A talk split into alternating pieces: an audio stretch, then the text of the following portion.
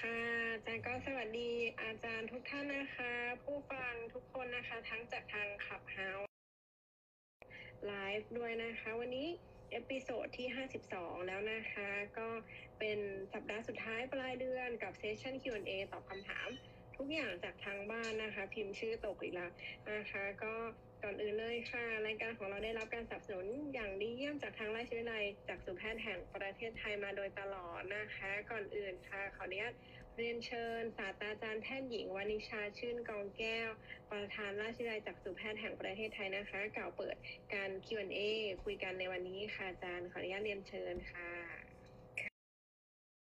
ขอบคุณมากค่ะ สวัสดีท่านผู้ฟังทุกท่านนะคะ คุณหมอฝ้ายอาจารย์พิมนะคะ เดี๋ยววันนี้ จะมีอาจารย์ที่จะมาช่วยตอบคำถามตามมาอีกนะคะ ก็ทางรายการเราเนี่ยสิ่งสิ่งที่คือผู้ฟังนะคะที่จะเข้ามาฟังแล้วก็มามามาตั้งคำถาม แล้วก็หาความรู้ รายการนี้อยากจะให้ความรู้ต่อทุกคนให้ได้ถูกต้องมากที่สุด เพราะว่าจากสื่อต่างๆ บางทีก็มีสิ่งที่ไม่ถูกต้องนะคะ ขอบคุณมากค่ะ ก็สำหรับผู้ฟังที่มีคำถามนะคะ สามารถยกมือขึ้นมาถามในห้องได้เลย หรือว่าจะพิมพ์เป็นแชทมาทางหลังไมค์ก็ได้ทางรูปเครื่องบีนกระดาษทางด้านขวามือนะคะ หรือว่าจะใช้ฟีเจอร์แชทที่เป็นสาธารณะก็ได้ทางด้านซ้ายมือ ทางด้านล่างนะคะ ได้ทั้ง 3 ช่องทางเลยรวมทั้งทาง Facebook Live ก็สามารถส่งคำถามมาได้เช่นเดียวกันนะคะเหมือนนี่ ท่านแรกขึ้นมาแล้วนะคะ คุณวินลี่เรียนเชิญได้เลยนะคะ สวัสดีครับคุณหมอผมจะสอบถามเรื่องเกี่ยวกับเอ่อาการต้อหินนะครับ คือผมไปหาหมอมาหลายปีแล้วเกี่ยวกับต้อหินทีนี้ก็คุณหมอเนี่ยก็ให้ยาหยอดตาเนี่ยเพื่ออรักษาความดันในลูกตาเนี่ย คือข้างซ้ายเนี่ยผมหยอดคอมไบแกน หนึ่งหยดวันละสองครั้ง ข้างขวานี่หยอดทิมอลลครั้งละหนึ่งหยดวันละสองครั้งก็ทีนี้พอดีผมก็จะใช้สิทธิประกันสังคมอะผมก็เลยเปลี่ยนโรงพยาบาล ก็ไปเจอหมอจากสุแพทย์อีกท่านหนึ่งเเขาก็ให้ยาหยอดตามาสองตัวเหมือนกัน แต่ว่าโรงพยาบาลที่ใช้สิทธิประกันสังคมเนี่ย เขาไม่มีคอมไบแกนเขาก็เลยให้อัลฟาแกนนะฮะอัลฟาแกนเนี่ย มันก็เป็นตัวยาอะไรไบโมไนดีนทาเทต0.15%ซึ่งมันต่างจากคอมไบแกน เพราะว่าเขาบอกว่าคอมไบแกนเนี่ยไม่มีอยู่ในรายชื่อยาบัญชีหลักของประกันสังคม ทีนี้คุณหมอท่านใหม่เนี่ย ท่านก็บอกว่า เขาเองก็ไม่มีความเชี่ยวชาญเรื่องต้อหิน ก็เลยอยากจะถามคุณหมอนะว่าไออัลฟาแกนเนี่ย มันจะใช้ทดแทนคอมแบคแคนได้หรือเปล่า หรือว่าผมต้องหยอดที่มอลเล่าตามลงไป อีกหนึ่งหยดอันนี้ก็อยากจะถามเป็นความเห็นนะครับขอบคุณครับ ก่อนหน้านี้นี่หยอดหยอดคอมไปแกนตัวเดียวเหรอครับ เออผมผมหยอดคอมเบแกนตาข้างซ้ายครับ เอออ่าฮะตัวเดียวอ๋อแล้วอีกอันหนึ่งเป็นทีมอลเล่าตัวเดียวอ่าที่เมื่อเริ่มตัวเดียวก็ใช่ฮะตัวเดียวอ๋อไม่ได้ผสมกันคือครับผมข้างซ้ายเนี่ยก็ครั้งละหนึ่งหยดเช้าเย็น ข้างขวาเนี่ยก็ที่มาเล่าหนึ่งหยดเช้าเย็นเหมือนกัน ครับผม แล้วทีนี้ตอนนี้เรารักเอ่อรักษากับคุณหมอท่านใหม่มานานแล้วยังครับ เพิ่งเดือนเดียวเองครับ ยังไม่ได้ติดตามใช่ไหมครับ ครับยังไม่ได้ติดตามอืมคือผมไม่กล้าหยอดเลยอะคือโอ ผเคมคือท่านใหม่เนี่ยเขาให้เขาเรียกอัลฟาแกน ครับผมคือมาหนึ่งขวดขวดนี้ยังผมก็ยังไม่ได้เปิดอ่า จริง ๆ อย่างที่คุณก็ไม่เคยอ่าฮะอย่างอย่างที่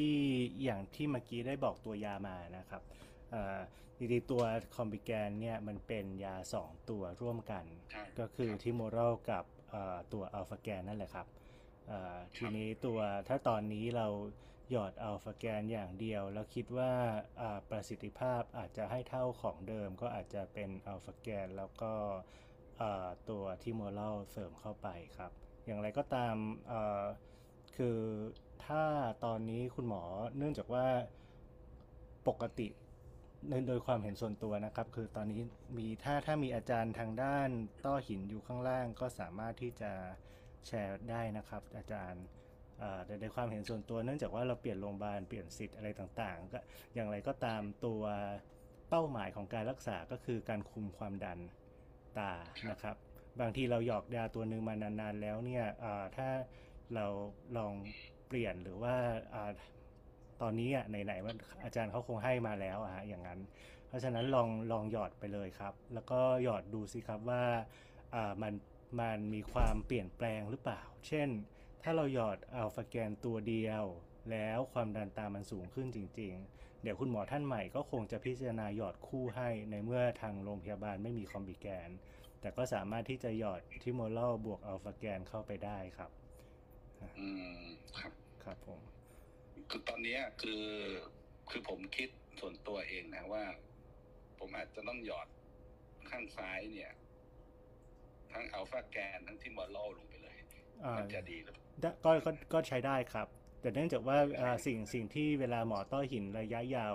คำนึงถึงบางอย่างก็คือเรื่องของการหยอดยาหลายตัว แต่ของของคุณเองที่หยอดยาสองตัว ก็คงไม่ค่อยมีปัญหาอะไรเท่าไหร่ เวลาเราหยอดยาหลาย ๆ ตัวพร้อม ๆ กันนานในระยะเวลานานๆซึ่งต้อหินคงรักษาไปเรื่อยๆครับมันอาจจะมีเรื่องของผลข้างเคียงจากเรื่องของอสารกันบูดอะไรนิดๆหน่อยๆ ในบางคนนะครับ ไม่ได้ทุกคน เพราะฉะนั้นเอ่อการการลดจำนวนยา ก็หมายถึงจำนวนหยดก็อาจจะเป็นผลดีได้อ่านั้นถ้าเกิดเราเอาฟาแกนตัวเดียวแล้วมันคุมได้เวิร์กจริง ๆ ก็ก็ตัวเดียวก็ได้ครับ แต่ถ้าเกิดมันไม่ work ก็จำเป็นต้องสองตัวก็สองตัวครับผมอ่าอืมครับครับผมขอบพระคุณมากครับครับ แล้วก็อีกอีกเรื่องหนึ่งผมสอบถาม คือเออ ผมมีลูกสาวเนี่ย อายุประมาณยี่สิบเอ็ดทีนี้เราควรจะต้องให้เขาตรวจสายตาไหมหมายความว่าโรคต้อหินมันจะเป็นทางพันธุกรรมไหมครับมีบางส่วนครับที่เป็นพันธุกรรมแต่ไม่ได้อ่าทุกอย่างเสมอไป แต่ทีนี้อ่าต้อหินบางส่วนที่เป็นพันธุกรรมก็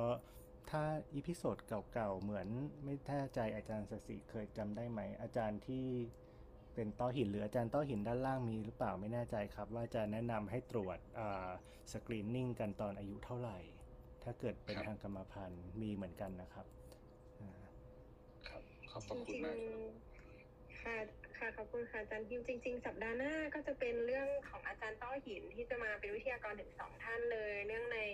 โอกาสสัปดาห์ต้อหินนะคะ ก็สามารถมาสอบถามได้โดยตรงเลย แต่ถ้าจำไม่ผิดนะคะ เข้าใจว่าหากมีพันธุกรรมเป็นเรื่องของต้อหินเนี่ย อาจารย์แนะนำให้ตรวจเร็วขึ้น เช่นอายุประมาณ 25 ปีก็อาจจะมาสกรีนนิ่งแล้วค่ะไม่มั่นใจว่าคุณหมอนุกจำได้แบบเดียวกันต่อเอ่ยเออสกรีนนิ่งนี่หมายถึงว่าตรวจคัดกรองจากเอ่อ ตรวจคัดกรองเป็นรู้จักสุแพทย์เขาจะใช้กล้องส่องที่สายตาหรือว่าต้องไปถ่ายภาพเอ่อโดยส่วนใหญ่เราจะวัดที่ความดันลูกตาก่อนครับ แล้วก็ตรวจดูขั้วประสาทตา ซึ่งเวลาเราสกรีนนิ่งทั่ว ๆ ไปเหมือนแบบว่าเราบอกว่าเราจะไปตรวจสุขภาพตานะครับ โดยส่วนใหญ่คุณหมอเขาก็จะตรวจให้ด้วยอยู่แล้วอ๋อหมายความว่าก็วัดความดันครับตาผมครับ ตรวจขั้วประสาทตา ใช่ครับ แต่อาจจะแค่มองเฉยๆ โดยทั่วๆ ไปเวลาเราตรวจในกรณีตรวจสุขภาพทั่วไปนะครับ แต่ถ้าเราสงสัยด้วยความดันที่สูง แล้วก็มองเข้าไปขั้วประสาทตาขอบมันบาง เราก็อาจจะตรวจเพิ่มเติม เช่น การสแกนจอตา หรือว่าการสแกนขั้วประสาทตา หรือว่าวัดวัดลานสายตาอะไรแบบนั้นนะครับ แต่ถ้าเกิดไม่ได้สงสัยก็อาจจะติดตามเรื่องของความดันลูกตาแล้วก็ การเปลี่ยนแปลงของขั้วประสาทตาต่อไปเรื่อยๆ ก่อนครับ ครับขอบพระคุณมากครับขอบคุณครับขอบคุณคุณหมอทุกคนครับอ่ายินดีครับ มีคำถามมาทาง Facebook นะครับอ่าคุณลักษิตอ่าคุณลักษิตถามว่าต้อลมจะหายไหมครับไม่ทราบหมอสสิโดยตรงจะมีคำคำตอบอะไรที่ดูดูดีไหมครับขอขอคำถามอีกรอบนะคะอาจารย์ ต้อลมครับคุณลักษิตเป็นต้อลม ต้อลมจะหายไหมครับ อ่า โอเค ค่ะ ก็คือจริงๆต้อลมคืออะไรก็คือเป็นลักษณะเนื้อนูนที่อยู่บริเวณด้านข้างนอกนอกตาดำนะคะ บริเวณเยื่อบุตาขาวยังไม่เข้าตาดำนี่ก็จะเรียกว่าต้อลมทีนี้ถ้าต้อลมเกิดจากอะไรก็คือเกิดจากที่ตาเราระคายเคือง ได้รับแดดลมฝุ่นเยอะๆ มันก็เลยเกิดการนูนหนาตัวของเนื้อบริเวณนั้น ซึ่งถ้าเราได้รับปัจจัยต่อเนื่องเนี่ยมันก็สามารถลามเข้าตรงกระจกตาดำได้นี่จะเรียกว่าต้อเนื้อ ส่วนถ้ายังไม่ลามแค่เป็นเนื้อนูนๆระยะเริ่มต้นเนี่ย อันนี้เรียกว่าต้อลม ซึ่งอันนี้ก็จะต้องดูลักษณะนะคะ ถ้าสมมุติว่าลักษณะเป็นการบวมยังไม่ค่อยเยอะมากเนี่ย เรารักษาโดยการเลี่ยงปัจจัยเสี่ยงต่างๆ ให้ความชุ่มชื้นหยดน้ำตาเทียมเนี่ยลักษณะต้อลมเนี่ยก็อาจจะไม่อักเสบแบนลงได้ทำให้ดูไม่ออกว่าว่าเป็นอันนี้ก็ไม่ต้องทำอะไรเพิ่มนะคะ ถ้าควบคุมปัจจัยเสี่ยงได้เขาก็จะแบนลงแล้วก็ขาวๆ ก็จะถือว่าโอเคนะไม่มีอะไรก็อาจจะรู้สึกว่าคนไข้อาจจะรู้สึกว่าเอ๊ไม่ได้มีปัญหาไม่สวยงามอะไรนะคะ ก็อาจจะเรียกว่าควบคุมอาการได้ แต่ถามว่าตัวเนื้อเนี่ยมันจะหายหายแบบจากที่มีเนื้ออยู่แล้วหายเป็นเนียนเลยหรือเปล่าเนี่ย มันอาจจะไม่ถึงขั้นนั้นแต่ว่าสามารถควบคุมอาการให้ดูสงบ และดูภายนอกดูไม่ไม่ได้เป็นเเด่นโดดเด่นมากเนี่ย อันนี้สามารถทำได้ค่ะ ก็จริง ๆ ก็จะต้องเลี่ยงปัจจัยเสี่ยง แล้วก็ป้องกันไม่ให้ต้อลมเนี่ยลามเป็นต้อเนื้อ แล้วก็ควบคุมอาการให้สงบ อันนี้ก็จะไม่ต้องทำอะไรเพิ่มค่ะไม่ถึงขั้นว่าจะต้องไปผ่าตัดหรืออะไรเงี้ยค่ะอาจารย์ขอบคุณครับคุณลักษิตเช่นกันนะครับพอดีคุณลักษิตได้สอบถามเข้ามาใน inbox ก่อนหน้านี้แล้วว่า ชนิดน้ำตาเทียมที่ดีสำหรับต้อลมมีชนิดไหนบ้างครับ แต่ผมยังไม่ได้ตอบในใน inbox อาจารย์ศศิช่วยตอบได้เลยไหมครับชนิดน้ำตาเทียมที่ดีสำหรับต้อลมมีชนิดไหนบ้าง ค่ะก็ก็คือจริงๆแล้วเนี่ยพวกต้อลมก็คือมันเป็นเรื่องของการระคายเคืองที่ผิวตาทำให้เกิดเป็นเนื้อนูนขึ้นมา ซึ่งถ้าแนะนำน้ำตาเทียมเนี่ยก็จะแนะนำเป็นกลุ่มที่ไม่มีสารกันบูด นะคะ เช่นเป็นกระเปาะเล็ก ๆ ถ้าเราสังเกตเนี่ยก็จริง ๆ สามารถใช้ได้หมดเลย เป็นชนิดที่ไม่มีสารกันบูด ซึ่งจริง ๆ แล้วเนี่ยกระเปาะเล็ก ๆ ก็มีหลายยี่ห้อเลยนะคะ ซึ่งไม่ได้มียี่ห้อไหนที่จะดีกับต้อลม หรือไม่ดีกับต้อลมพิเศษ ก็ถ้าไม่มีสารกันบูดก็เลือกตามความสบายตาหรือว่าตามราคาตามความสะดวกของผู้ใช้ได้เลยค่ะอาจารย์ขอบคุณมากครับ คุณลักษิตน่าจะได้คำตอบ ครบถ้วนนะครับ หากยังไม่ครบถ้วนสามารถที่จะพิมพ์เพิ่มเติมมาได้เลยนะครับ เดี๋ยวผมอ่าอ่าถามต่อให้ครับผม ทีนี้เห็นอาจารย์สุวิทย์เข้ามาแล้วนะคะ สวัสดีอาจารย์นะคะ มีคำถามของอาจารย์ทั้งจากทางแชทพับลิกแล้วก็หลังไมค์เอ่อค่อนข้างเยอะเลยนะคะ อาจารย์เดี๋ยวขออนุญาตจะไม่มีสักไม่มี เก็บไว้อยู่ค่ะรอรออาจารย์มานะคะ ก็จากในแชทพับลิกนะคะ คุณแชมป์ปรีดีนะคะ ถามว่าการใส่ใส่แว่นสายตายาวช่วยคลายกล้ามเนื้อตาไหมคะอาจารย์ การใส่แว่นสายตายาวช่วยคลายกล้ามเนื้อตาไหมมันขึ้นอยู่กับอายุครับ คือประเด็นตอนเนี้ยเรื่องคนที่มีค่าสายตายาวเนี่ย ถ้าเราพูดถึงกับคนที่อายุมากขึ้นเนี่ยคือประมาณสักใกล้สี่สิบอย่างเงี้ยก็ตรงไปตรงมา นะฮะว่าจะเป็นเรื่องของภาวะสายตายาวคือมองมองใกล้ไม่ชัด อันนี้ก็คือภาวะอันหนึ่ง แต่ปัจจุบันนี้มันมีอะไรมากไปกว่านั้นก็คือว่า เนื่องจากไลฟ์สไตล์ของคนเนี่ยถึงแม้จะใส่เป็นแว่นสายตาสั้นเนี่ย ตอนนี้มีคนใช้หน้าจอเยอะมากแล้วก็นานมากก็คือประมาณสักหกถึงแปดชั่วโมง คือนี่ประสบการณ์ตรงเลยคนไข้หลายคนก็มาบ่นให้ฟัง ว่าพอใช้ไปนานๆแล้วตามันจะเกิดอาการไม่ล้าเนี่ยฮะมันก็เลยมีความ มีคนประดิษฐ์ออกมาว่ามันมีเลนส์ชนิดหนึ่งเขาเรียกว่า relaxing lens ก็หมายความว่า คนในกลุ่มนี้เนี่ยเวลาที่มองตรงก็คือเป็นจะเป็นค่าสายตามองไกล ไม่ว่าจะเป็นยาวหรือเป็นสั้นซึ่งส่วนมากก็จะเป็นสั้นซะมากกว่า แล้วเวลาที่เขาจะใช้หน้าจอเนี่ยเวลาที่เขาเหลือบตาลงข้างล่างปุ๊บเนี่ยจะมีการมีตัวช่วยคือมีค่าบวก ซึ่งเราจะเรียกสายตายาวได้นะแต่ว่าก็อาจจะไม่ใช่อย่างนั้นจะสับสนจะมีค่าสายตายาวเพื่อช่วยในการทำให้การเกรงตัวของตาเนี่ย เอ่อมันไม่จำเป็นต้องเกรงมากเพราะคนพวกนี้กลุ่มคนพวกนี้ใช้หน้าจอค่อนข้างเยอะกว่าคนปกติทั่ว ๆ ไป แต่ในในความหมายของผมนี่ไม่ได้หมายความว่าทุกคนจะต้องใช้นะครับ มันจะเป็นกลุ่มคนพิเศษที่มีปัญหาจริง ๆ เราถึงจะแนะนำเลนประเภทที่เป็นเรียกว่าเลนคลายกล้ามเนื้อตาอยากจะบอกว่า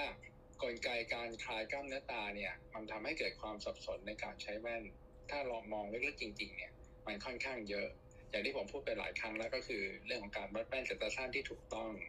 บางคนไม่มีค่าสายตาสั้น แต่ก็ได้แว่นมาตั้งแต่ตั้งแต่อ้อนแต่ออกเลยก็คือ ได้ค่าเกินมาคือแถมมาให้ในขณะที่เป็นเด็กก็จะไม่ค่อยมีปัญหาอะไร แต่คนกลุ่มนี้เวลาที่เข้าใกล้38หรือเข้าใกล้ภาวะของสายตายาวกลุ่มนี้มีปัญหาเยอะมากเลยครับ เพราะว่าเขาจะมีค่าสายตามองใกล้ไม่ชัดเร็วกว่าเพื่อนเขาด้วยเหตุผลทางที่ว่าเขาจริง ๆเขาไม่มีค่าสายตาสั้น แล้วกลุ่มเนี้ยพอมาที่ที่ที่ที่คลินิกเรา เราก็มาวัดปุ๊บเราก็บอกว่าอ่าไม่มีค่าสายตา เราก็บอกว่าไม่ต้องใส่เขาทนไม่ไหวทนไม่ไหวอะฮะเพราะว่ากล้ามเนื้อตาเขาเกร็งตัวมาเป็นปีละเพราะฉะนั้นเนี่ยเราก็บอกว่าเลิกใส่เขาก็เลิกไม่ได้ฮะเพราะว่าถ้าเลิกเมื่อไหร่ก็มองไกลก็มัวเนี่ยฮะมันก็เลยจะมีปัญหาว่าเนี่ยถึงบอกว่าในกรณีที่แว่นอันแรกของเด็กๆที่ที่วัดครั้งแรกอันเนี้ย เป็นแว่นที่มีความสำคัญมาก ๆ เลยถึงแม้ว่าจะโตขึ้นมาแล้วเนี่ยก็จะต้องวัดในลักษณะที่ถูกต้องไม่ได้ให้กำลังค่าเกินไปอะไรพวกนี้นะครับ อันนี้ก็เป็นอันแค่แค่แค่เสี้ยวเดียวของของเรื่องการสายตายาวนะฮะนะฮะเฉพาะเราก็จะแบ่งตามที่ที่พูดไปทั้งหมดไม่ทราบพอจะพอจะได้อะไรไหมครับที่พูดเนี่ยนะฮะ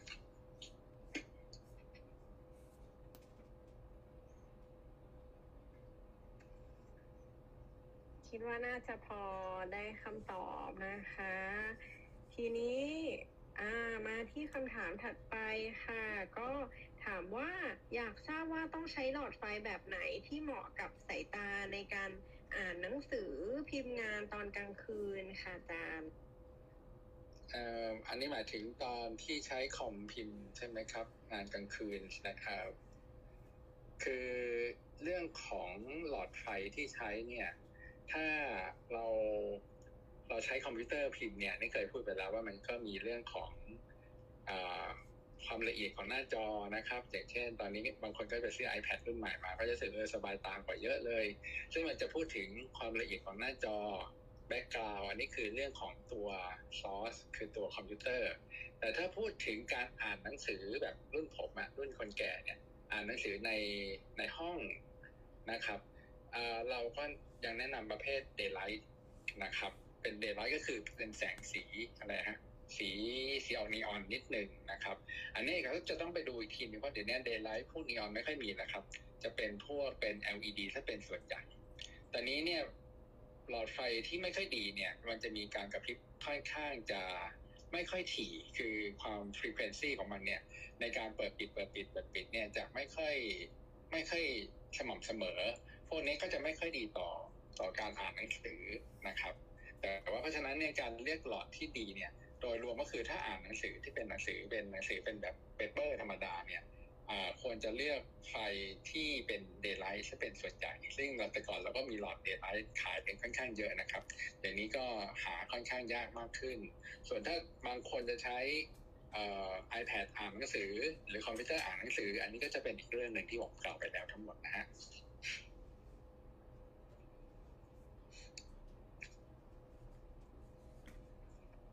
ขอบ ค่ะอาจารย์น่าจะโอเคเลยนะคะ ถัดไปนะคะอันนี้อันนี้ตัวเองก็ยังไม่ค่อยเข้าใจนะคะ อาจารย์ถามว่ารบกวนสอบถามครับว่าเราจะสังเกตว่ามีสายตาปริซึมได้ยังไงครับ ไม่มั่นใจเหมือนกันค่ะอาจารย์สายตาปริซึมคืออะไรด้วยค่ะอาจารย์อ๋ออันนี้อันนี้ตอบได้เลยเพราะว่าเพิ่งสอนแต่ในหลักสูตรของชมรมสายตา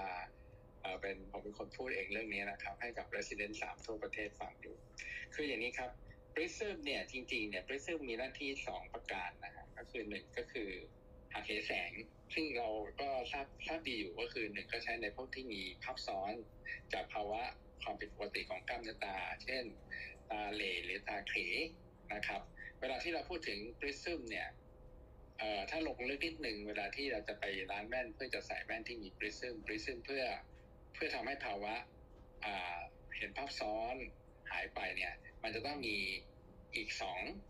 คำพูดก็คือจำนวนของ prism ของ prism มีจำนวนเท่ากับเท่าไหร่ และอันที่สองก็คือทิศทางของ prism ว่าจะช่วยในการเบี่ยงเบนภาพที่มันซ้อนนั้นเอามาซ้อนกันในทางทิศทางไหนนะครับ อันนี้คือ prism ปริซึมอีกอันหนึ่งคืออีกหัวข้อหนึ่งที่ใช้ก็คือใช้ในการลดการทำงานของกล้ามเนื้อตาลง เช่น คนที่มีลักษณะของกล้ามเนื้อตาที่ดึงตาเข้าหากันเนี่ยไม่แข็งแรง ซึ่งเราเรียกตามศัพท์ภาษาอังกฤษเรียกว่า convergent insufficiency พวกนี้ก็เราพบได้พอสมควร พวกนี้เราจะใช้ให้มีปริซึมโดยการให้ดึงภาพเนี่ยให้ดึงภาพเข้ามาตรงกลาง โดยที่ลดโหลดของการเพ่งของกล้ามเนื้อตาตรงกลาง นะครับ โดยรวมๆเนี่ยตอนนี้ปริซึมก็ใช้อยู่ใน 2 กลุ่มใหญ่ๆที่ทั้งหมด โดยกลุ่มแรกเนี่ยมันจะเป็นจากจากสุแพทย์ซึ่งเป็นส่วนใหญ่นะโดยเฉพาะจากสุแพทย์ตาเด็ก หรือชมรมตาเข ซึ่งก็จะมีความเชี่ยวชาญด้านนี้ดีที่สุดในพวกเรา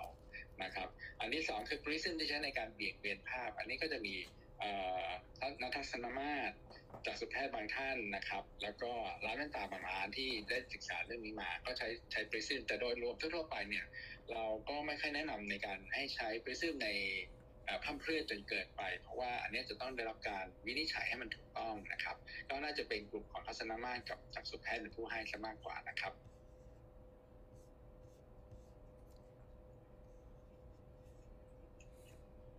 ข อบพระคุณค่ะอาจารย์ โอเคนะคะมีคำถามน่าจะต่อเนื่องจากสัปดาห์ก่อนนะคะ อาจารย์บอกว่าพยาธิปอดหนูค่ะ จะเอาออกจากตายังไง แล้วถ้าอยู่ในตาตาจะบอดไหมคะอาจารย์เอาออกจากตาคือปกติเราเราถ้าถ้าเจอก็คงต้องพยายามหาแล้วก็เอาออกมานะครับ ถ้าถ้ามันอยู่ในตา มันก็สามารถที่จะเกิดการอักเสบได้ การการมองเห็นในบางคนก็อาจจะลดลงได้เยอะอย่างอย่างเช่นครั้งอย่างครั้งที่แล้ว ก็ทำให้การมองเห็นมันลดลงจะ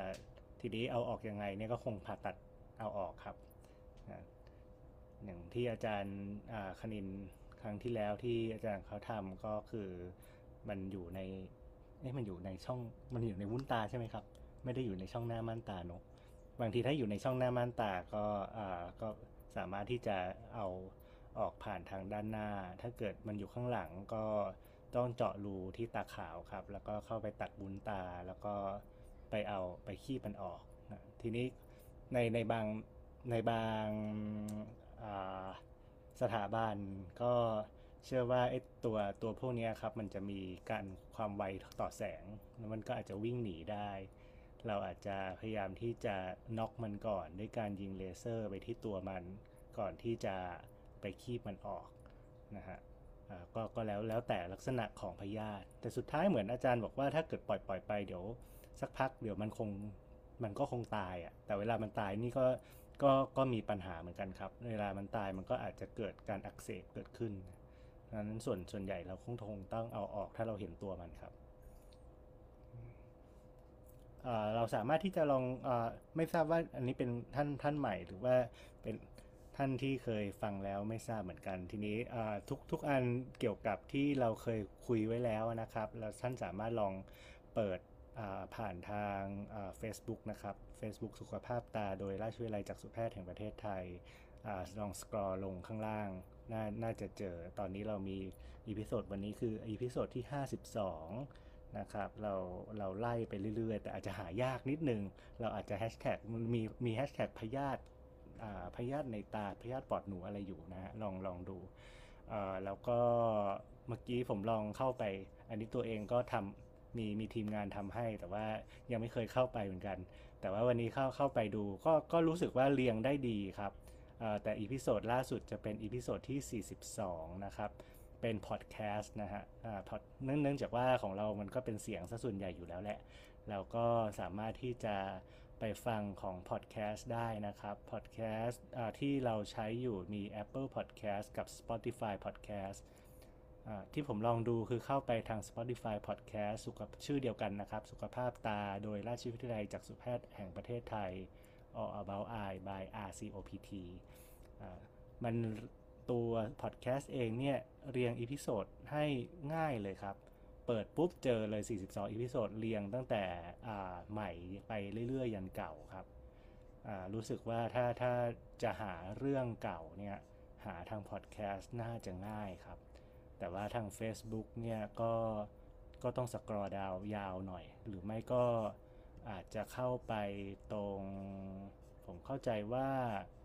ถ้าเข้าไปแบบ รูปภาพอาจจะหาได้ง่ายหรือว่าวิดีโอครับพอเข้า Facebook แล้วก็เข้าตัวด้านข้างบนนะฮะตัววิดีโอไลฟ์อะไรเงี้ยครับมันน่าจะน่าจะคลิกไล่ลงไปเป็น episode ได้เหมือนกันอ่าเข้าเข้าตรงวิดีโอนะฮะเข้าถ้าเข้าทาง Facebook สุขภาพตาโดยราชวิทยาลัยจักษุแพทย์แห่งประเทศไทย กดเข้าวิดีโอเราจะเห็น list เลยฮะว่ามีไลฟ์คุยกัน ออวิดีโอไล่เรียงแบ็กกลับไปเรื่อยๆครับ มีกินของดิบพยาธิตัวนิดชัยตานะครับ อาจารย์คณินได้พูดไว้ประมาณชั่วโมงหนึ่งครับ ลองติดตามกันดูนะครับ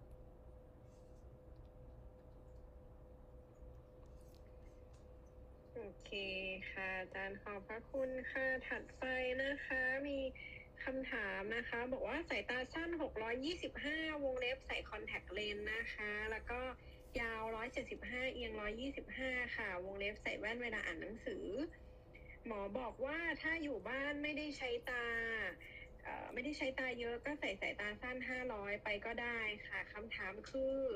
เรารู้สึกว่าเราใส่แว่นสั้น 500 แล้วสบายตามากกว่า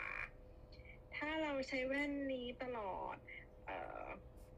ถามว่าจะเปลี่ยนเป็นคอนแทคเลนส์500 ไปเลย จะมีข้อเสียไหมคะ ก็เป็นคำถามที่ดีมากครับ คือจริง ๆ เนี่ย เวลาที่เราพูดถึงแว่นตาที่เราใช้อะฮะเราก็จะแบ่งเป็นสองแบบ ก็คือเวลาที่เราวัดจริง ๆ เนี่ยมันคือค่าสายตา เต็มที่เต็มกำลัง ก็คืออย่างที่คุณเนี่ยคำถามบอกมาก็คือประมาณ 600 แต่เนื่องจากเนื่องด้วยมีค่าสายตายาวอยู่แล้วเนี่ย เวลาทอนลงมาเนี่ยเป็นค่าสมมติสายตาสั้น 600 เอียงเนี่ยผมจำไม่ได้นะครับตัวเลขแต่ว่า จะมีค่าสำหรับค่าสายตายาวเป็นค่าบวก เพราะฉะนั้นเอามาทอนกับลบ600มันก็จะต้องเป็นลบ500กว่ากว่าเพราะฉะนั้นเนี่ยถ้า500กว่ากว่าเนี่ยเอ่อน่าจะเป็นคนถามน่าจะอายุสักประมาณสัก40กลางกลาง45 46อะนะฮะเพราะฉะนั้นจะถามว่าถ้าเราใส่แว่นลบ500แล้วเราใส่อ่านหนังสือ หรือทำคอมแล้วเราสบายตาดี ถามว่าถ้าเราใส่ห้าร้อยเนี่ย เดินไปมองไกลๆก็ได้ได้ไหม คำตอบก็คือได้ แต่ภาพที่เห็นเนี่ยมันก็จะไม่ชัดเจนโดยเฉพาะอย่างยิ่งในช่วงกลางคืน ซึ่งมีรูม่านตาที่มันใหญ่ขึ้นนะครับส่วนผลเสียอย่างอื่นที่มีต่อตาเนี่ยก็ไม่มีนะครับเพราะบางครั้งในจริง ๆ เนี่ยจะบอกว่าการให้แว่นเนี่ยมันเป็นศิลปะอย่างหนึ่งด้วยว่าเราชินอย่างไร แล้วนอกจากนั้นยังมีลักษณะการว่าแว่นอันนั้นน่ะเราใช้ทำอะไร นอกจากนั้นแล้วยังมีว่า วิถีชีวิตหรือไลฟ์สไตล์ของเราเป็นอย่างไรอย่างเช่น ถ้าจะใช้ห้าร้อยแต่เป็นคนที่ไม่เคยขับรถเลย ไม่เคยได้ออกไปจากบ้านตอนกลางคืนสามารถไปกลางวัน อันนี้ก็ไม่มีผลเสียอะไร แต่ถามว่าถ้าจะฟันธงจริง ๆ ว่ามีปัญหากับสุขภาพตาหรือไม่คำตอบคือไม่ครับนะฮะหวังว่าพอพอพอจะเข้าใจนะฮะ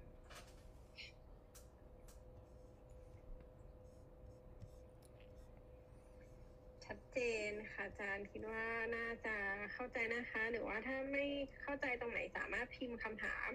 มาถามเพิ่มได้เลยนะคะ ทีนี้คำถามหลังใหม่เข้าใจว่าจะไม่มีเพิ่มนะคะ มีคำถามพิมพ์เข้ามาในห้องนะคะ เป็นสาธารณะนะคะ จากคุณนัชชาบอกว่า สวัสดีค่ะนัชชาค่ะ อายุ 45 ปี มีอาการดวงตาแห้ง เมื่อสองวันก่อนไม่ได้หยดน้ำตาเทียมทำให้ตาขาวตรงหางตา ข้างขวาเป็นสีแดงเข้ม ตอนนี้ตาขาวใกล้จะหายแดงแล้วค่ะ สอบถามว่า ถ้าตาขาวอักเสบเป็นสีแดงควรไปพบแพทย์ทันทีไหมคะ กรณีนี้เป็นอันตรายมากหรือยังขอบคุณค่ะ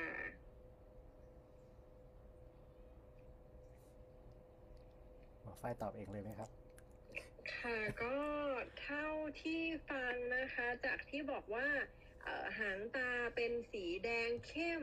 อันนี้เข้าใจว่าน่าจะเป็นลักษณะเลือดออกใต้เยื่อบุตาไหมคะ เพราะว่าแต่สองวันมันหายเลยเหรอครับ ไม่แน่ใจ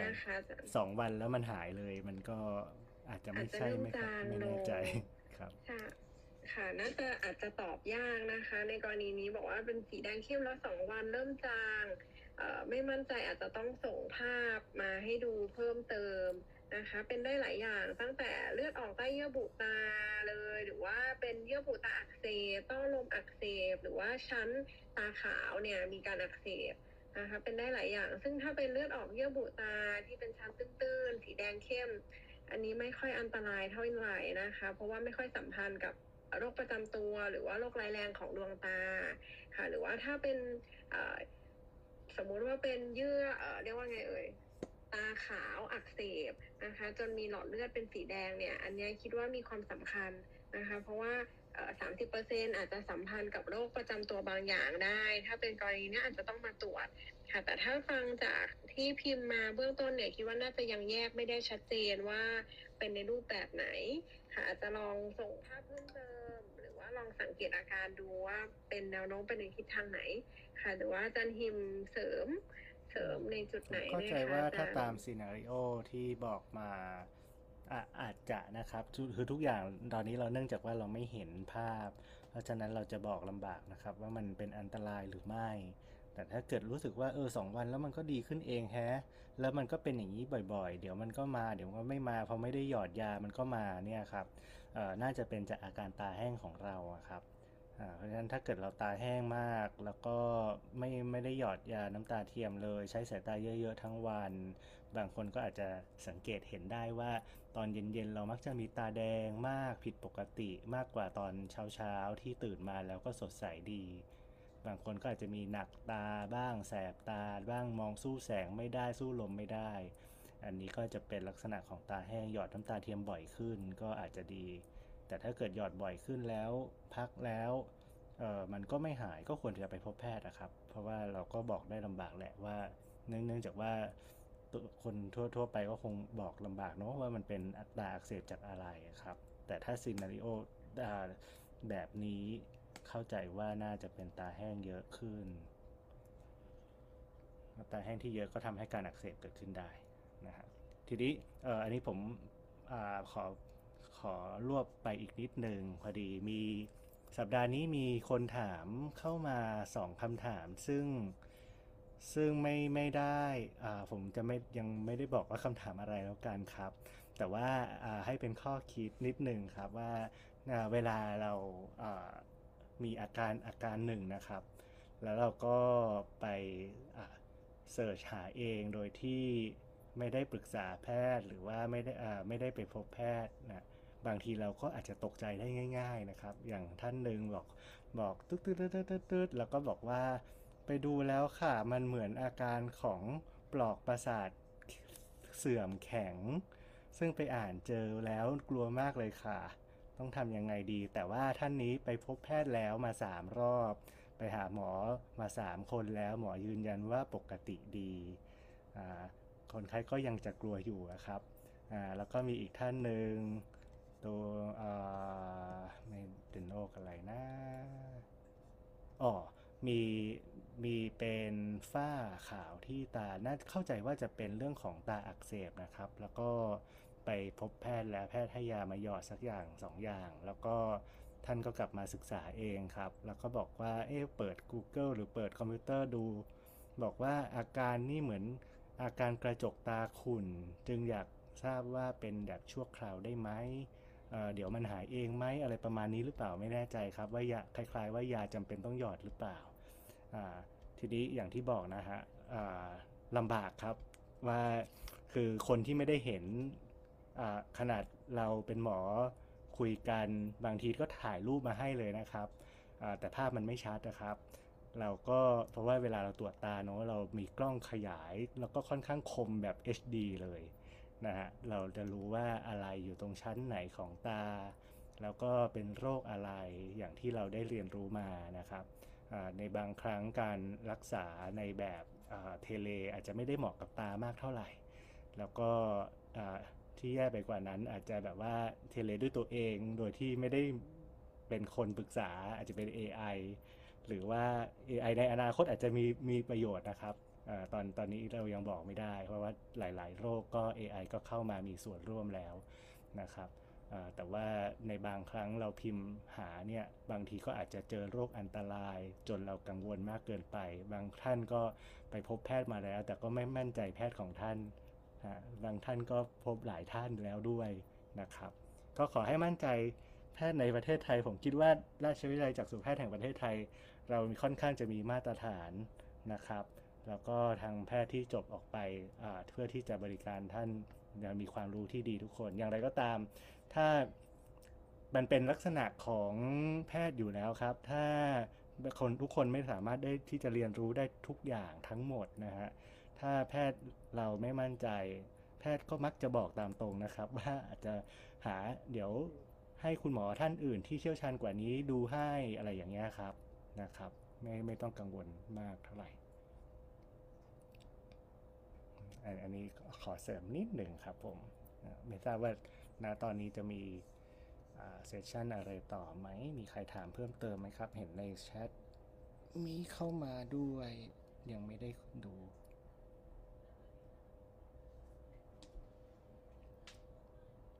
มีคำถาม มีคำถามจากในแชททางขับเฮานะคะ อาจารย์จากคุณจุบเชาค่ะ บอกว่า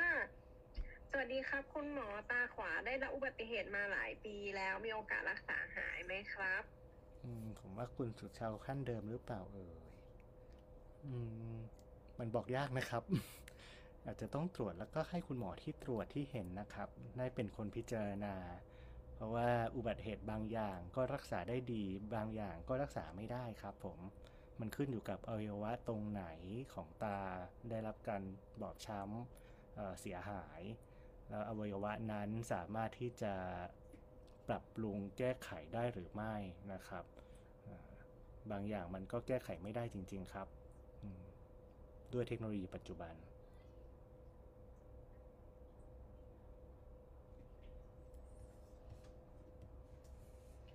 คุณสุชาวนี่น่าจะเป็นท่านที่เคยเข้ามาถามแล้วหน้าเลยนะคะ ก็โอเค ค่ะค่ะไม่ตอนนี้คำถามหลังไม่ยังไม่มีมาเพิ่มนะคะอืมเดี๋ยวผมขอน่าจะดูเคยถามไปทั้งหมดแล้ว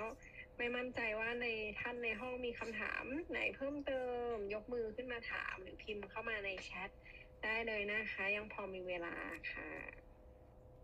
อ่าเราโฆษณากันหน่อยนะครับ ตัดขั้นเข้าโฆษณานะครับ Facebook Facebook โดยราชวิทยาลัยจักษุแพทย์นะครับ สุขภาพตา โดยราชวิทยาลัยจักษุแพทย์แห่งประเทศไทยที่บางท่านก็อยู่ในไลฟ์นะครับ Facebook สามารถที่จะสอบถามได้นะครับ เข้ามาอินบ็อกไว้ได้ ตัวแอดมินเองจะพยายามที่จะตอบอให้นะครับ อย่างไรก็ตามโดยส่วนใหญ่แล้วเนี่ยณณปัจจุบันเราเราเรามีรายการตรงนี้มาสองสองปีปีหนึ่งแล้วครับ ปีกว่าๆ ที่ผ่านมาครบรอบปีรู้สึกมันเด้งขึ้นมาเมื่อประมาณสักอาทิตย์ที่แล้วมั้งครับบอกว่าเป็นเป็นครบรอบปีนะหนึ่งถึงสองอาทิตย์ที่แล้ว ก็มี content มากมายนะครับที่สามารถที่จะติดตามกันได้ content เก่าๆอาจจะยังไม่มีไลฟ์นะครับแต่ว่ามีลักษณะการสรุปให้นะครับ เป็นอินโฟกราฟิกบ้าง เป็นเท็กซ์บ้างท่านสามารถที่จะย้อนหลังกลับไปมี content ดีๆ เยอะนะครับ ล่าสุดก็มีคน inbox มาบอกว่าสอบถามเกี่ยวกับ computer vision syndrome มีหนังสือบทความดีๆไหมคะอ่าเกี่ยวกับอาการวิธีวินิจฉัยและป้องกันถามมาเป็นแบบนี้เลยครับ ผมก็เลยแหมะเฟซอินโฟกราฟิกของทางที่เคย computer vision syndrome ที่อาจารย์สมพรมั้งครับ ได้ได้เคยคุยกันไว้นะครับ ก็น่าน่าจะได้คำตอบไปจากตรงนั้นได้เยอะพอสมควรเลยนะครับ ก็มีมีท่านท่านหนึ่งเมื่อสัปดาห์ที่แล้ว inbox เข้ามาเผลอหลับคอนแทคเลนส์ไหลขึ้นตาเอาออกเองได้ไหมคะ ก็อาจารย์สศิแนะนำยังไงครับ ตอนนั้นผมบอกว่าลองเอาออกเองก่อนก็ได้ครับ แต่หากมันไม่ได้ก็ไม่ต้องล้วงไปไปพบแพทย์ครับ แล้วก็ท่านก็หายไปเลยครับ น่าจะเอาออกไปแล้วแหละครับ ถ้าเกิดมันคอนแทคเลนส์ไม่บางคนก็ไม่หลับนะฮะ เวลาจะเอาออกแล้วก็ เอ๊ะทำไมมันไหลหายไปไหนไม่รู้ หรือว่ามันไหลเข้าเขาบอกว่าไหลขึ้นไปบนตา เคืองเคืองๆอยู่ข้างบนอ่าเราควรจะทำยังไงเอาออกเองยังไงดีครับ บางคนกลัวมากกว่านั้นอีกคือกลัวมันจะไหลเข้ามาอยู่หลังตาครับอ่าใช่มีมีคนเคยเหมือนกันครับ มาว่ามันไหลหายไปแล้วนะฮะแล้วก็ก็ยังเคืองบางทีก็อาจจะเป็นเพราะว่าเราไปหยิบหยิบบนตาเยอะ ๆ จนมันถลอกแทนที่เป็นคอนแทคเลนส์คอนแทคเลนส์อาจจะหลุดไปแล้วอ่า แต่อันนี้กรณีที่มันไหลไปเนี่ยแล้วยังอยู่นี่เราควรเอาออกเองไหมครับ ถ้ามันไม่อยู่ตรงกลาง ก็คือจริง ๆ แล้วเนี่ยคอนแทคเลนส์ที่ที่บอกว่าออกไม่ได้แสดงว่ามันอาจจะไม่อยู่ในบริเวณที่เรามองเห็นน่ะจจะเลื่อนเข้าไปอยู่ใต้เปลือกตาค่ะอาจารย์ซึ่งคำแนะนำเนี่ยจริง ๆเขาก็จะให้เราพลิกเปลือกตานะคะก็ก็คือปลิ้นเปลือกตาบน เปลือกตาล่างเนี่ยไม่มีปัญหาอยู่แล้ว เราแค่ดึงออกมาเราก็จะพอเห็นแล้วว่ามีอะไรอยู่ในช่องที่ใต้เปลือกตาล่างหรือเปล่า แต่เปลือกตาบนเนี่ยมันจะยากนิดนึงตรงที่มันอาจจะเลื่อนขึ้นไปอยู่ด้านบนอันเนี้ยจะแนะนำให้พลิกเปลือกตาค่ะ ซึ่งถ้าสมมุติเราสามารถพลิกเปลือกตาได้เนี่ยคอนแทคเลนส์ก็จะเด้งออกมาได้เลย ถ้าสมมุติว่าพลิกรอบแรกแล้วไม่เอ๊ไม่ไม่ออกอะไรเงี้ยนะคะ ก็อาจจะให้พลิกอีกชั้นหนึ่งหลังจากพลิกรอบแรกพยายามพลิกนิ้วเข้าไป ค่ะ ซึ่งถ้าเราลองพยายามพลิกเปลือกตาก็แล้วลองส่องหาอะไรก็แล้วเนี่ยออกไม่ได้นี่ก็จะแนะนำให้พบจากสูแพทย์นะคะ เพราะว่าบางทีถ้าเราไปรุนแรงแล้วคอนแทคเลนส์ขาดหรืออะไรเงี้ยเราอาจจะเอาออกได้ไม่ครบแล้วเราเข้าใจว่าเราเอาออกแล้วก็พบว่าอาจจะมีการติดเชื้อตามมาได้ค่ะขอบคุณครับอาอันจารนี้ย์อันนี้ขอสูงด้วยนะเพราะว่าบางคนจะจะเกิดอาการแพนิคว่า เอ๊ะยังไงต้องเอาออกให้ได้เนี่ย อันนี้ก็เห็นด้วยกับอาจารย์ศิษย์นะฮะเพราะใจเย็นๆ เพราะว่าถ้าถ้าหาไม่ได้จริง ๆ เนี่ยเอ่อใจเย็นๆ แล้วไม่ถ้าไม่เคืองมากนะฮะก็ทิ้งไว้ก่อนแล้วก็วันรุ่งขึ้นค่อยมาหาจากสุแพทย์ก็ได้ อันนี้จะทำความเสียหายให้กับตาน้อยกว่า ครับ มีเพื่อนเคยอ่า emergency ไลน์มาเหมือนกันครับว่า อุ้ยเอาออกไม่ได้ ผมก็เลยว่าหย่อดน้ำตาเทียมลงไปนิดนึงได้ไหมแล้วก็บางทีก็เอาออกได้นะแล้วก็เอาออกได้เหมือนกัน บางทีมันก็แห้งเกินไปติดหนึบพวกที่มีปัญหาคือพวกที่สายตาสั้นน้อยๆอะครับพวกที่สายตาน้อยๆเนี่ย เออออกไปได้ยังไงอะมันบอกยาก แต่ถ้าสายตาสั้นมากเนี่ย มันบอกได้เลยว่าออกมาหรือหรือไม่ออกบางคนนี่นะออกไปแล้วแต่ลืม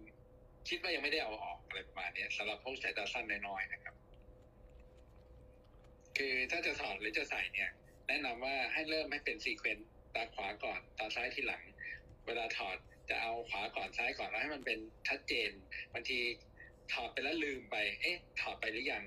มันมันทำให้เรารู้สึกว่ามันเอ๊ะอยู่หรือไม่อยู่อะไรประมาณนี้นะครับ ในในกลุ่มของคนที่สายตาน้อยๆนะฮะ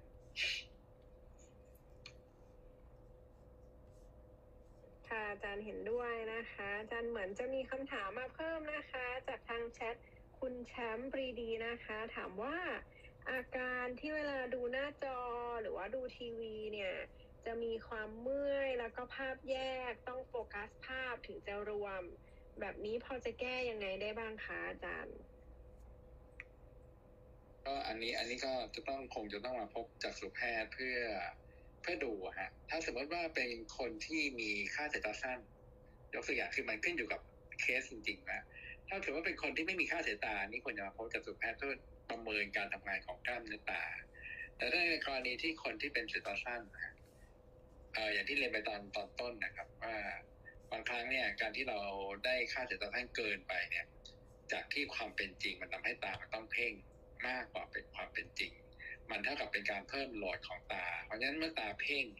บางครั้งเนี่ยมันจะทำให้กล้ามเนื้อตาที่ดึงตาเข้าหากันเนี่ยเกิดอาการเหนื่อยล้าไปด้วย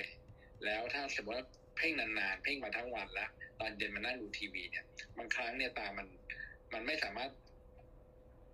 อยู่ในลักอ่ามันไม่สามารถจะบังคับให้ตาอยู่ในลักษณะที่มันตรงได้ บางครั้งก็จะมีภาพลอยออกบ้างนิดหน่อย ซึ่งก็อยู่ใน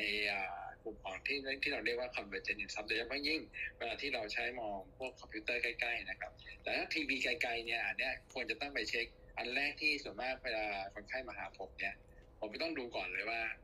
เอ๊ะค่าแว่นสายตาสั้นที่ใส่มาเนี่ย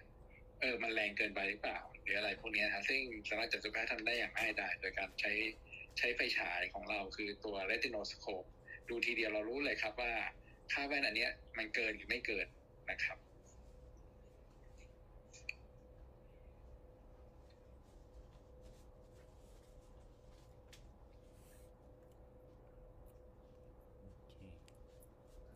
ตอนนี้เราเกิดเด a แอร์นะฮะ ไม่รู้จะถามอะไรอ๋อมีมีมีคำถามมาเพิ่มอีกนะคะ อาจารย์จากในแชทในห้องนี้นะคะ ถามว่า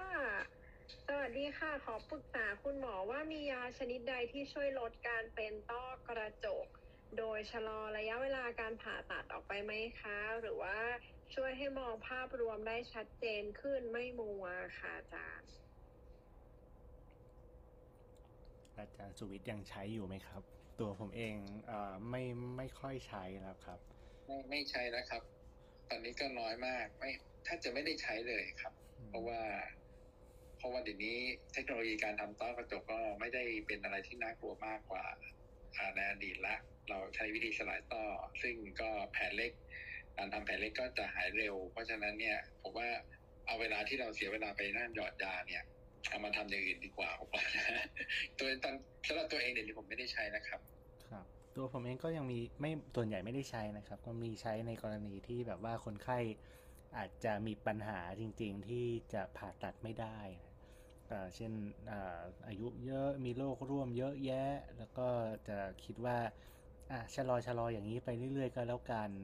นะฮะแต่ว่าอย่างที่อาจารย์สุวิทย์ว่านะครับ ไม่ไม่แน่ใจว่าตอนนี้มันมีกี่ยี่ห้อ คือเมื่อก่อนมันก็มีเยอะ แล้วก็บริษัทมัน เขาก็ค่อยๆเลิกผลิตกันไปนะครับ เนื่องจากว่าเทคโนโลยีการผ่าตัดค่อนข้างดีมากขึ้นเยอะอผลการผ่าตัดค่อนข้างดีแล้วก็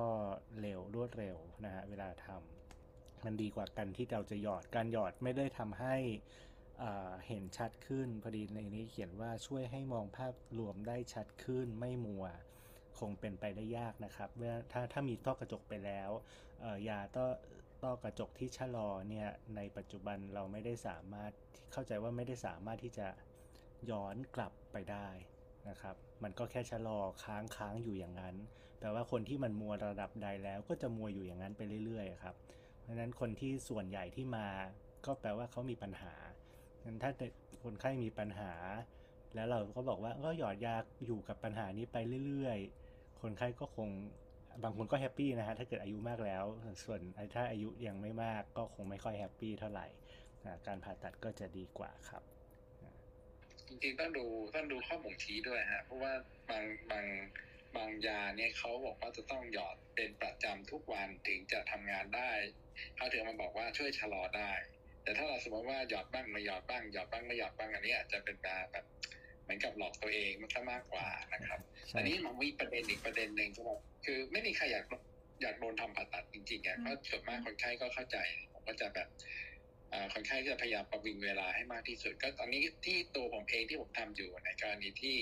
ต้อกระจกยังไม่หนามากนะครับ แล้วก็คนอ่าคนไข้ก็ยังอายุยังไม่ไม่ไม่อายุมากแต่ยังไม่อยากทำ แต่ว่าเขาก็จะมี active life ที่เขาอาจจะต้องขับรถกลางคืน แล้วเขาก็อาจจะมองไม่ค่อยชัดเนื่องจากว่ามีแสงกระจายมากๆ ก็ด้วยเทคนิคส่วนตัวผมเนี่ยมันจะมีเลนส์แว่นตาบางตัวที่ช่วยลดการกระจายตัวของแสงก็คืออยู่ในลักษณะของเหมือนกับพวกที่กรองแสงสีฟ้าที่เราเคยพูดกันเมื่อตอนต้นต้นปีที่แล้วนะซึ่งมันจะออกมาเป็นแสงสีเป็นเลนส์ที่ออกมาออกโทนเหลืองเหลืองๆนิดหน่อย ซึ่งผมก็ตอนนี้เขาแนะนำให้คนไข้ที่ยังไม่อยากทำผ่าตัดเนี่ยสามารถใช้ได้ในขับรถตอนกลางคืน หรือกลางวันที่แสงมันกระจายมากๆอะนะฮะอันนี้ก็ก็เป็นทริคอันหนึ่งที่อาจจะช่วยทำให้ดีเลย์ความต้องการในการความจำเป็นในการผ่าตัดอ่าตาต้อกระจกได้ อันนี้คือพอเข้าใจคนไข้นะครับ ครับผมก็เป็นเทคนิคที่ดีนะครับ มีใน Facebook นะครับอ่า ไม่ไม่แน่ใจตรงตรงปัญหาตรงนั้นเราอ่าอ่าน่าจะจบไหมครับ ยังไม่หนามาก โอเค เข้าใจว่าปัญหาคุณพงพลพลพัฒน่าจะได้คำตอบแล้วนะครับอ่าถ้าถ้ายังไม่ไม่ชัดเจนเดี๋ยวอสอบถามเพิ่มนะครับ ใน Facebook นะครับมีอ่า คนถามมาว่าสวัสดีค่ะ ขอความรู้ในเรื่องจอประสาทตาเสื่อมจากภาวะสายตาสั้นมากๆ ในอนาคต 10-20 ปีตาจะเป็นอย่างไร เพราะโรคนี้รักษาไม่ได้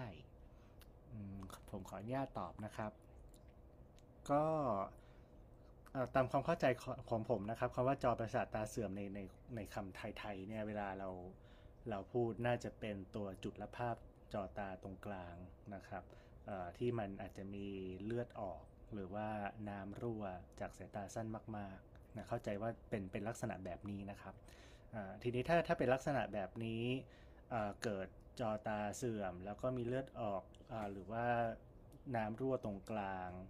เราก็จะปัจจุบันเราใช้วิธีการรักษาด้วยการฉีดยานะครับ ไม่ใช่รักษาไม่ได้ รักษาได้ครับ แต่ว่า รักษาได้แล้วเนี่ยผลออกมาเป็นอย่างไรไม่ทราบครับ หมายความว่าตัวการรักษาของเราเนี่ยครับการฉีดยาเราทำให้ตัวเส้นเลือดที่มันผิดงอกผิดปกติจากความเสื่อมเนี้ยมันฝ่อไป พอมันฝ่อไปเสร็จปุ๊บตัวน้ำที่รั่วก็จะหยุดลงเลือดก็ไม่ออกซ้ำครับ เพราะฉะนั้นการมองเห็นก็อาจจะกลับมาในคนส่วนใหญ่เท่าที่ประสบการณ์ในการรักษานะครับ แต่ว่า ในบางคนก็จะกลับมาได้แต่ไม่ได้เพอร์เฟกเหมือนเดิมครับ แล้วก็เมื่อมันกลับมาแล้ว มันก็จะอยู่อย่างนั้นอีกหลายปีเลยครับ แล้วก็จะมีโอกาสที่จะมีลักษณะแบบนี้เกิดขึ้นซ้ำได้ ทีนี้ถ้าเกิดเกิดขึ้นซ้ำก็รักษาเช่นเดิมครับ โดยส่วนใหญ่การฉีดยาจะอยู่ไม่ไม่คนส่วนใหญ่ไม่มากนะครับ ประมาณ 1-3 เข็มก็อยู่แล้วจบนะฮะถ้าถ้าเป็นโรคเกี่ยวกับจอตาเสื่อมจากภาวะสายตาสั้นมาก แล้ว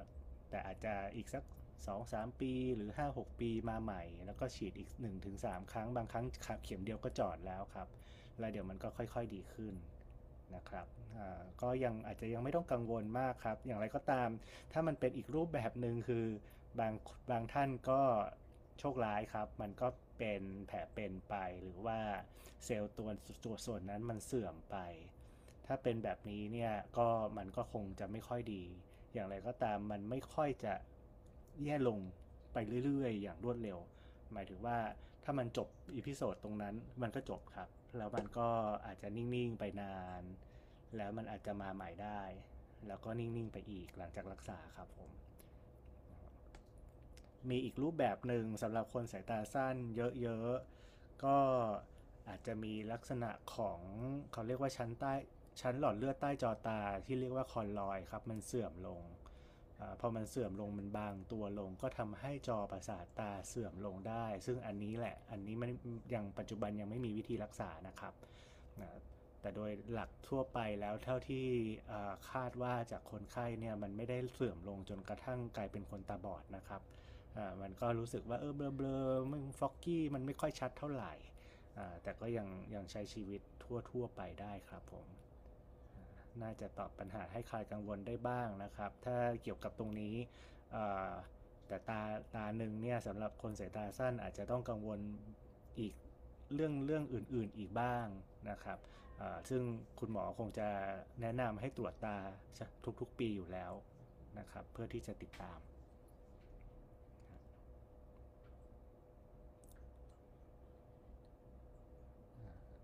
น่าจะตอบคำถาม ได้นะครับ หากมีอะไรเพิ่มเติมสงสัยเพิ่มสามารถพิมพ์มาได้นะครับและตอนนี้ยังยังไม่มีคำถามใหม่นะครับนี่คนไซตัสั้นเนี่ยมีมีเรื่องที่จะพูดกันเยอะมากนะครับ นอกจากนอกเหนือจากจอประสาทตาเสื่อมเวลาที่ใช้แว่นก็จะใช้ได้ค่อนข้างลำบากกว่าคนที่จะตาสั้นน้อยแต่ว่า ณปัจจุบันเนี่ยเทคโนโลยีการทำเลนส์แว่นตา หรือว่าในการผลิตแว่นตา ซึ่งรองรับกับคนที่มีค่าสายตาสั้นเยอะๆ ก็ดีขึ้นกว่าเดิมเยอะนะครับ คือตอนนี้เลนส์แว่นตาผลิตออกมาเนี่ยคือทำยังไงก็ตามที่ทำให้เวลาที่เรามองผ่านขอบของเลนส์นะขอบของเลนส์เนี่ยให้มันมีความรู้สึกว่าเหมือนกับเส้นมันตรงเหมือนกับเรามองผ่านตรงกลางดังนั้นในกรณีที่เราในคนไข้ที่มีค่าสายตาสั้นเยอะๆเนี่ย เอ่อน่าจะเวลาที่ไปทำแว่นที่ร้านนะครับ น่าจะถามหาเลนชนิดที่ที่มีความสำคัญกับสายตาของโอเค ผมไม่ได้บอกว่าคนสายตาสั้นทุกคนจะต้องใช้เลนแพงๆ แต่ว่าคนคนสายตาสั้นที่มีค่าสายตาตั้งแต่ 400 ขึ้นไปเนี่ย ควรจะถามหาสิ่งที่เราเรียกว่า aspheric lens หรือความโค้งไม่เท่ากัน ซึ่งเราทำมาเพื่อรองรับ คนไข้ที่มีค่าสายตาสั้น คือเวลาที่มองตรงขอบขอบของเลนเนี่ยแสงสีรุ้งต่างๆ ที่เกิดขึ้นมันก็จะน้อยลง อันที่สองเลนก็จะบางลง อันที่สามคือขอบของเส้นที่เรามองขอบขอบแว่นตาเนี่ย มันจะไม่มันไม่ค่อยมีความบิดเบี้ยวหรือความคดมากเท่ากับเลนธรรมดาทั่วไปซึ่อันนี้จริงๆแล้วเนี่ยร้านแว่นตาทั่วไปก็จะทราบ แต่ว่าผู้ใช้เนี่ยหรือคนที่มีค่าเซตชันจริง ๆ เนี่ยจะไม่รู้ว่าจริง ๆ ควรจะใช้ยังไง ถ้าไม่ได้รับการแนะนำที่ถูกต้องจากจักษุแพทย์ หรือร้านแว่นหรือแม้แต่ทัศนมาตรบางคนนะครับ เพราะฉะนั้นอันเนี้ยก็เลยฝากไปด้วยว่าคนที่มีค่าเซตชันเยอะๆเนี่ยลองมองหาเลนที่มันดีขึ้นกว่าเดิมถามว่าเยอะคือตั้งกับเท่ากับเท่าไหร่คือผมว่าน่าจะสักมากกว่าสักสามร้อยขึ้นไปเนี่ยมันก็มีนัยยะสำคัญว่า ถ้าใช้เลนส์ชนิดนี้แล้วเนี่ยจ่ายแพงขึ้นแล้วน่าจะได้อะไรที่มันดีขึ้นกว่าเดิมเพราะฉะนั้นเรื่องโอเทตัสันเท่านี้ครับแพงขึ้นกี่เปอร์เซ็นต์ครับอาจารย์ ฮะก็แล้วแล้วแต่เลยครับ ก็ส่วนมากก็จะมีความแตกต่างกันเห็นได้ชัดเจนอย่างน้อยก็มีประมาณสักสามสิบเปอร์เซ็นขึ้นไปฮะถ้าเราพูดถึงความความความไม่บิดเบี้ยวของของของแสงที่เกิดขึ้นผ่านเลนนะครับอย่างที่เราเรียนมานะ ถ้าเป็นเลนบวกเวลาที่เป็นเลนไม่ดีมันก็จะเหมือนกับเหมือนกับถังเบียร์ใช่ไหมครับ แล้วก็ถ้าสมมติว่า อ่าอันนึงก็จะเหมือนกับหมอนอิงอะไรประมาณนี้อย่างที่บอกเส้นตรงขอบขอบมันจะไม่ไม่ตรงทีเดียวผมหมายถึงว่าราคาราคามันแพงขึ้นกี่เปอร์เซ็นต์ครับอาจารย์อ๋อราคาที่แพงฮะไม่เดี๋ยวนี้ไม่แพงมากเท่าไหร่นะครับ บางคนเนี่ยใช้เลนส์ aspheric เป็น standard ในการทำแต่จะบอกว่าสำหรับคนที่จะขายเลนส์หรือใช้เลนส์ aspheric หรือเลนส์ชนิดที่ที่ที่เป็นแบบนี้จะต้องมีความแม่นยำในการประกอบของเลนเข้าไปใน ในแว่นตามากกว่าเลนชนิดธรรมดา เพราะฉะนั้นถ้าคนที่จะใช้เลนชนิดนี้หรือคนที่จะประกอบหรือขายเลนชนิดนี้จะต้องเข้าใจหลักการของการประกอบเลนเข้าไปในแว่นตาให้มันถูกต้องด้วยนะครับ ก็คือพูดง่ายก็คือผิดไม่ได้ เพราะว่ามันแพงขึ้นด้วยผิดไม่ได้ด้วยนะครับมีถามหมอสสินิดหนึ่งครับ ทางคุณลักษิตฝากถามมาใน Facebook ถ้ารับประทานโอเมก้า 3 จะช่วยภาวะตาแห้งไหมครับ ค่ะอาจารย์ก็จริงๆแล้วเนี่ยภาวะตาแห้งถามว่าโอเมก้า3ช่วยไหมซึ่ง ก่อนหน้านี้นะคะก็มีการให้กันอย่างแพร่หลายเลย โดยเฉพาะทางฝั่งอเมริกานะคะว่าเชื่อว่าช่วยให้ปริมาณน้ำตาดีขึ้น การสร้างน้ำตาดีขึ้น ค่ะต่อมาค่ะมีสตัดดี้หนึ่งค่ะที่ชื่อว่า Dream Study ก็มีการศึกษาโอเมก้า3เทียบกับแบบตัว vehicle นะคะก็พบว่าเอ๊ะมันไม่ค่อยต่าง เท่าไหร่ก็คือถ้าจากการศึกษาเนี้ยก็บอกว่าจริง ๆ แล้วโอเมก้า3อาจจะไม่ได้ช่วย แต่จริง ๆ ในทางปฏิบัตินะคะก็จากสุแพทย์ด้านตาแห้งหลายท่านเนี่ยทั้งทางฝั่งอเมริกาด้วยทั้งทางยุโรปแล้วก็ในประเทศเราด้วยเนี่ยหลายท่านก็ยังเชื่ออยู่ว่าโอเมก้า3เนี่ยจริงๆ ถ้ารับประทานก็จะช่วยในเรื่องของน้ำตา การสร้างน้ำตาได้ดีขึ้นค่ะถ้าสมมุติว่า ไม่ได้มีติดขัดหรือขัดข้องในเรื่องการรับประทานอาหารเสริม แล้วก็รู้สึกว่าเรารับประทานอาหารในชีวิตประจำวันได้ไม่ค่อยครบถ้วน ไม่ค่อยมีเวลารับประทานอาหารเนี่ยก็การรับประทานโอเมก้า3ก็จะมีส่วนช่วยในเรื่องของภาวะตาแห้งได้บ้างค่ะอาจารย์ครับขอบคุณครับ แต่ก็มีบางบางทีความรู้บางอย่างพอพอเวลาผ่านไปมันก็เปลี่ยนไปนะฮะ โดยเฉพาะอย่างที่ที่เราเห็นชัดๆเรื่องโควิดนี่ย ไม่ไม่ทันแป๊บแป๊บแป๊บความรู้เปลี่ยนเปลี่ยนเปลี่ยนแล้วในเฉพาะช่วงโดยเฉพาะช่วงแรกๆโรคต่างๆ ก็เช่นกันนะครับอันนี้อย่างอย่างที่อาจารย์สัจจิบอกว่าก่อนหน้านี้เราเคยค่อนข้างที่จะเชื่อกัน เพราะว่ามีการศึกษาวิจัยรองรับหลังๆมาก็เริ่มมีการคัดค้านบ้าง แต่ก็แล้วแต่คนแล้วแต่มันจริงๆมันน่ามันน่าจะมีหลายปัจจัยครับ อย่างเช่นทำยกตัวอย่างทางด้านของจอประสาทตา ก็ ก็มีความเชื่อก่อนหน้านี้ฮะอย่างน่าน่าจะมีหลายหลายเขาเรียกว่าอะไรอะหลายยี่ห้อของของที่เขาเคลมเรื่องของอาหารเสริมเนี่ยฮะบอกว่าไปอ้างอิงอ้างอิงสตัดดี้บางคนน่าน่าจะเคยอ่านผ่านนะครับ r e d Study A R E D S นะฮะ r e d ตัวนี้เนี่ยเราเป็นสตดี้การศึกษาที่บูมมากเลยสมัยก่อนนะครับ หลายสิบปีแล้วสองยี่สิบสามสิบยี่สิบน่าจะยี่สิบปีนะฮะว่าว่าสามารถที่วิตามินบางอย่างนะฮะแต่มันเป็นสูตรยานะครับเกี่แต่เกี่ยวกับอนุมูลอิสระสารต้านอนุมูลอิสระ ช่วยชะลอเรื่องของตัวตัวจอตาเสื่อมบางชนิด นะครับ แล้วก็ในขั้นปานกลาง ไม่ให้มันเปลี่ยนแปลงไปในขั้นสูงขึ้นนะฮะแล้วก็ในห่วงหนึ่งก็มีการให้ยาพวกนี้แหละหลักในการแพร่หลาย แล้วหลังๆมาก็มีการศึกษาขัดแย้งหลายการหลายการศึกษานะครับ ซึ่งก็ทำให้ในทางการแพทย์เองเนี่ยเริ่มจะไม่ค่อยเชื่อแล้วครับ แต่ทางโรคโลกของชีวิตจริง ตามสื่อต่างๆ เรายังอ้างอ้างผลการศึกษานี้มาเรื่อยๆ พร้อมกับอ้างผลการศึกษานี้เข้าไปอยู่ในโรคอื่นๆด้วย หมายความว่าการโฆษณาของเขาไม่ได้บอกอบอกการศึกษานี้ว่าสามารถที่จะทำให้อันนั้นอันนี้ดีได้ แต่ไม่ได้ไปบอกว่าจริง ๆ แล้วเขาศึกษาแค่จอตานะครับ เขาไม่ได้ศึกษาตาแห้ง เขาไม่ได้ศึกษาต้อกระจก เขาไม่ได้ศึกษา ต้อหินต้อเนื้อ ซึ่งเขาเคลมกันเยอะแยะในในทางการค้าว่าใช้ได้ดีจริง ๆ ซึ่งจริง ๆ มันมันมันน่าไม่น่าจะใช้ได้นะครับ มีของคุณธีรพรที่เมื่อกี้ถามเรื่องของจอตาเสื่อมจากสายตาสั้นนะฮะเขียนตาตอบมาว่าจอตาเสื่อมที่เป็นอยู่คือเห็นเส้นโค้งค่ะ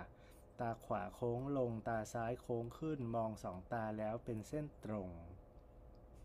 ปลายตาขวาจะเห็นภาพบิดเบี้ยวเฉพาะสิ่งของที่เป็นเส้นตรงครับไอตัวลักษณะอันนี้คืออาการนะครับเส้นโคเห็นเส้นโค้งเห็นภาพเบลอร์เห็นภาพแหว่ง อันนี้เป็นอาการของจุดรับภาพชัดจอตาที่มันเสื่อมไปนะครับเเราบอกไม่ได้ว่าจอตาเสื่อมแบบนี้ สาเหตุมาจากอะไร นอกจากว่าได้ตรวจตาแล้วก็ได้ดูได้ดูองค์ดูองค์รวม องค์ประกอบรวมว่าเอ๊ะมันน่าจะเกิดจากอะไร ซึ่งเมื่อกี้คุณธีรพรอาจจะบอกว่าอ่าคุณหมอบอกว่ามันเป็นจากสายตาสั้นนะฮะอ่าซึ่งเมื่อเป็นอย่างนี้แล้วเนี่ยก็ก็ต้องรักษาอย่างอย่างที่บอกครับ แต่ว่าไม่แน่ใจเหมือนกันว่าคุณหมอท่านท่านที่ดูอยู่เนี่ยตรวจแล้วเป็นอย่างไร เข้าใจว่าที่คุณหมอบอกว่ารักษาไม่ได้ อาจเป็นเพราะ ตรวจแล้วว่ามันเป็นแผลเป็นไปแล้วถ้าหมายความว่าไอ้ตัวที่เป็นอยู่อาจจะเคยมีจอตาบวมมาก่อน อาจจะเคยมีเลือดออกมาก่อน แล้วมันเป็นแผลเป็นไปแล้ว หรือจะเป็นอีกจอตาเสื่อมอีกแบบหนึ่งก็คือว่ามันฝ่อไปเอง โดยที่ไม่ไม่ไม่ได้เกิดปัญหาแรกก็ได้นะครับซึ่งถ้าเกิดมันอยู่ในจุดที่คุณหมออวินิจฉัยว่ามันจัดการไม่ได้ก็คือจัดการไม่ได้ครับ หรือว่าอาจจะลองปรึกษาคุณหมอ ท่านที่ 2 ที่ 3 ก็ได้ครับ แต่ไม่ต้องไป 4 5 6 7 8 ก็ได้ครับ ลองหาความเห็นเพิ่มเติม ถ้าหาความเห็นเพิ่มเติมคุณหมอสองสามท่านแล้วเห็นเห็นตรงกันก็เข้าใจว่าจะจะคล้าย ๆกันครับนะครับบางอย่างสิ่งที่คนไข้เสิร์ชดูอะไรต่างๆ นี่มันเป็นเพียงแค่อาการครับ มันไม่ได้บอกได้ว่าอาการนี้มันเป็นอะไร เพราะว่าอาการหนึ่งอาการอาจจะบ่งบอกได้โรคถึง 4-5โรคนะครับ เคตอนนี้เวลาล่วงเลยมาแล้วไม่ทราบว่ามีคำถามหลงเหลือไหมครับ ขอเราจะไม่ไม่ตอบคำถามใหม่นะครับอาขอไทยคำถามที่มา มีไหมเอ๊ะมีมีอาจารย์มีอามีใครยกมือขึ้นมาไหมครับอืมไม่มีแล้ว เหมือนมียกมือท่านหนึ่งอ่าไหมคะอาจารย์คุณเคครับผม น่าจะเป็นท่านสุดท้ายนะคะขอเชิญครับ สวัสดีครับ ครับผมเชิญเลยครับ สวัสดีครับพอดีจะรบกวนสอบถามว่าพอดีเอ่อมีอาการที่เห็น เอ่อเห็นมีวัตถุอะไรสักอย่างมันมันบังอยู่ตรงหน้าครับ เป็นลักษณะ เอ่อก้อนกลมๆ แต่ว่ามันก็สามารถมองทะลุได้นะฮะคันนี้ไปตรวจมาที่โรงพยาบาลแห่งหนึ่งเขาแจ้งว่ามันเป็นเรื่องจอตาบวมอะครับ ครับผม ก็น่าจะอายุน้อยผู้ชายอายุน้อยไม่มากนักอ่าเห็นอะไรกลมๆสีบางคนก็สีเหลืองๆเทาๆนะฮะเล็กๆอ่าบางคนก็ใหญ่อยู่ บางคนก็เข้มค่ะ อันนี้เป็นมานานแล้วยังครับผม เป็นได้สี่ห้าวันครับ รู้สึกว่ามันใช้ชีวิตลำบากเหมือนกันอืฮะมแล้วคุณหมอเขาบอกว่าให้รอใช่ปะครับ ให้รอครับใช่ครับครับผมอ่าเจนเปิดเจอบ่อยนะครับ ในที่นี้อาจจะเคยมีคนเจอก็ได้ครับ อยู่ในนี้ 34 ท่านเอ่อแล้วก็ใน Facebook อีกเอ่อเป็นชายหนุ่มอายุน้อยวัยทำงานครับ แล้วก็มักจะอ่ามีความเครียดหรือว่าเอ่ออาจจะมีการใช้เอ่อใส่ทำงานที่หนักพักผ่อนไม่เพียงพอ มันสามารถทำให้เกิดจอประสาทตาบวมได้ หรือบางคนก็เกี่ยวกับโรคครับ เช่นการใช้ยาสิ่งที่เรามักพุ่งเป้าไปก็คือสารสเตียรอยด์สารสเตียรอยด์ถ้ามีนะครับก็หยุดเช่น มักจะได้มาจากการใช้ยาทาทาโรคผิวหนัง ยาพ่นเช่นเราเป็นหอบหืด หรือว่าเป็นโรคอะไรที่ต้องพ่นยาตลอด เจอบางครั้งไปเตะบอลมาขาพลิกไปหาหมอหมอฉีดยาเข้าข้อให้ลดอักเสบ หรือว่าอายุมากๆ ฉีดยาเข้าข้อหลังให้นะครับ เป็นยาสเตียรอยลดอักเสบ ก็จะทำให้เกิดจอประสาทตาบวมแบบนี้ได้ ซึ่งถ้าเป็นเป็นแบบนี้เนี่ยก็โดยทั่วไปครับ มันจะหายเองใช้เวลาประมาณสามถึงหกเดือนแล้วแต่คนนะครับ โดยหลักการแล้วเนี่ยถ้าไม่เคยเป็นมาก่อน เราจะให้รอก่อนครับแล้วก็รอดูแนวโน้มของมัน โดยส่วนตัวเองเนี่ยครับ เราจะผมจะนัดดูประมาณสักเดือนถึงเดือนครึ่ง แล้วก็นัดดู 2-3 ครั้งก็คือในห่วง 3 เดือนแรก ดูเทรนที่มันบวมว่ามันบวมขึ้น แล้วมีแนวโน้มที่จะลดลงเองภายใน 3-4 เดือนไหม หรือว่ามันค่อยๆ บวมขึ้นแบบสตีฟเหมือนเหมือนพาราโบลาถ้าเป็นแบบนั้นแล้วเราคงจะต้องจัดการอะไรในช่วง 3-4 เดือน แต่ถ้าเกิดมันค่อยๆ เทรนที่มันกำลังจะลง เหมือนเป็นรูประฆังคว่ำค่อยๆ ขึ้น แล้วมันกำลังจะลงแล้วเเราก็สาแล้วคิดว่ามันจะหายเองได้ภายใน 6 เดือน เราก็อาจจะรอครับถ้าเป็นครั้งแรกนะครับ มันสามารถหายเองได้ เพราะว่าพวกนี้กลุ่มพวกนี้มันเกิดจากการปรับตัวไม่ได้ของสเตียรอยหรือบางทีเราใช้ยาถ้าใช้ยาให้หยุดเลย ถ้าถ้าหยุดก็ต้องดูก่อนครับว่ายาจำเป็นไหมครับ ถ้ายาต้องไปสอบถามคุณหมอที่ให้ยา แล้วก็บอกว่าเรามียาอื่นที่จะทดแทนยาตัวนี้ได้ไหมโรคเราอันตรายหรือไม่ ถ้ามียาอื่นทดแทนได้หรือโรคไม่อันตรายมาก สามารถที่จะหยุดยาได้ก็แนะนำให้หยุดยาครับสเตียรอยด์นอกจากได้จากยาแล้วก็คือได้มาจากสมุนไพร พวกยาต้มยาหม้อยาลูกกรอน พวกนี้มันมากับรากไม้นะครับเราสามารถที่จะเกิดได้ ไม่แน่ใจจริงๆ ไม่มีข้อมูลแต่ในช่วงโควิดนี้มีคนกินกระชาย มาแล้วก็เจออยู่สองสามท่านนะครับ ไม่แน่ใจเหมือนกันว่าไอ้กระชายนี่มันมีสเตียรอยด์ด้วยหรือเปล่า เพราะว่าบางทีมันก็เกิดเองครับ จากการที่มีมีโรคทางตาจริง ๆ แล้วหรือว่าเป็นลักษณะของสเตียรอยที่เกิดขึ้นในร่างกาย ซึ่งสเตียรอยที่เกิดขึ้นในร่างกายเองเนี่ยมันจะมาจากความเครียดไม่ว่าทางความเครียดทางร่างกายและจิตใจ หมายความว่าจิตใจเครียด หรือว่าทำงานหนัก ออกกำลังกายหักโหม นอนหลับไม่เพียงพอนะครับประมาณนี้ครับ ถ้ามันถึงจุดที่ต้องรักษากันจริง ๆ คุณหมอก็จะฉีดสีเพื่อที่จะดูว่ามันรั่วมาจากตรงไหนไอ้ตัวน้ำบวมเนี่ยครับมันรั่วมาจากตรงไหน แล้วก็ยิงเลเซอร์ไปตรงนั้น